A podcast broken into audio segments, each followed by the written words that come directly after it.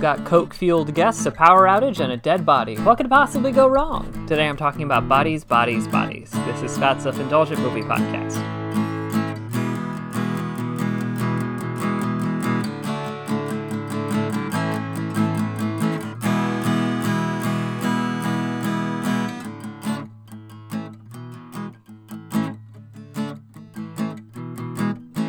Hello, movie friends. Welcome to Scott's Self Indulgent Movie Podcast. I am Scott, and today I am talking about another A24 joint, which is Bodies, Bodies, Bodies, which is a fun take on the murder mystery Who Done It, uh, kind of a, a very, very dark uh, comedy, uh, one that I've thoroughly enjoyed.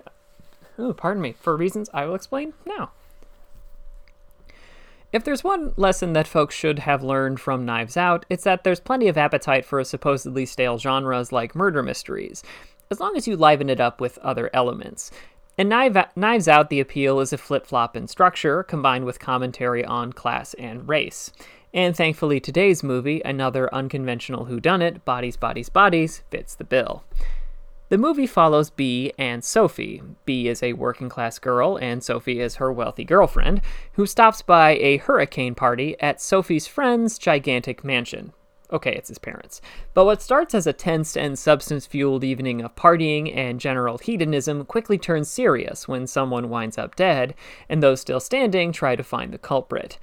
So I had a lot of fun with this movie. It is briskly paced, well acted by the predominantly young cast. Rachel Sennott is particularly hilarious as Alice, and captures the same blend of dark laughs and terror that recent movies like Ready or Not have captured so well.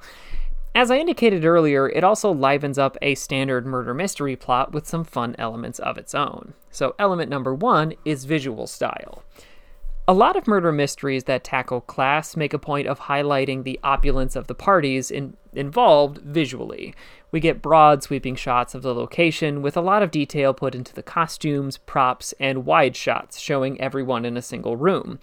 Bodies, Bodies, Bodies goes in the other direction. While the location is gigantic and hard to navigate, the majority of the movie takes place during a power outage with with limited lighting, which immediately makes everything and everyone more suspicious, and combined with the thrashing wind and rain outside, gives the me- movie a feeling of unmistakable dread. More often than not, our characters are lit up by little more than a cell phone as they try to figure out who's doing what and literally trip over a gruesome dead body and said dead bodies and kills don't shy away from blood and gore, which adds to the oppressive atmosphere. The only images that seem to cut through the darkness are violent. Element number two is class commentary. Much like Knives Out, Bodies, Bodies, Bodies is tackling the mindset of the super rich, in particular, their pampered offspring.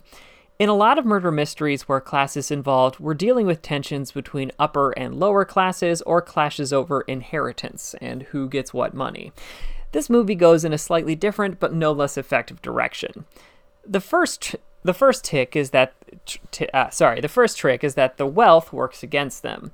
While the easy access to drugs and high end booze is fun for a party, it also means that suspicions are quickly heightened because that's what happens when everyone is doing cocaine.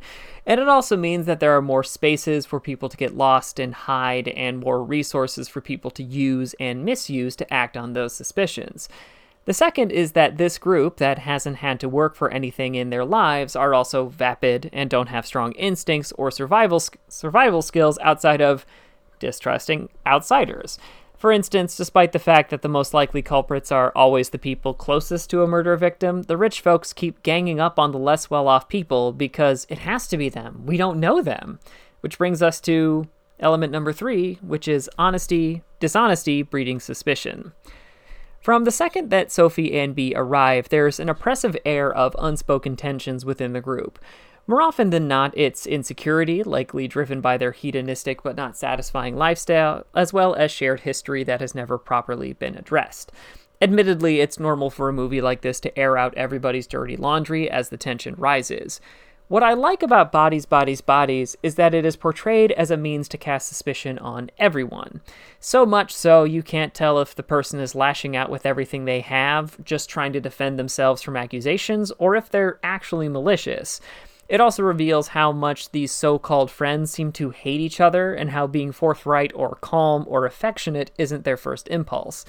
This is especially obvious when we see Bee's reactions compared to everyone else. Maria Bakalova's Bee is the movie's emotional anchor, who behaves the most rationally out of the group. So when she's confronted with suspicion, she addresses it head on and answers every question truthfully, whereas everyone around her lies until they tell the dr- truth as bitterly as possible. The verdict is it's dark fun. Fast paced, incisive, and well acted, Bodies, Bodies, Bodies is a darkly funny whodunit. 8 out of 10. This has been Scott's Self Indulgent Movie Podcast. Thank you so much for listening. Don't forget to like, share, and subscribe wherever you get your podcasts. And don't forget to join our Facebook group, Scott's Self Indulgent Movie World, for the latest reviews, discussions, and more. See you next time, everybody, and stay safe.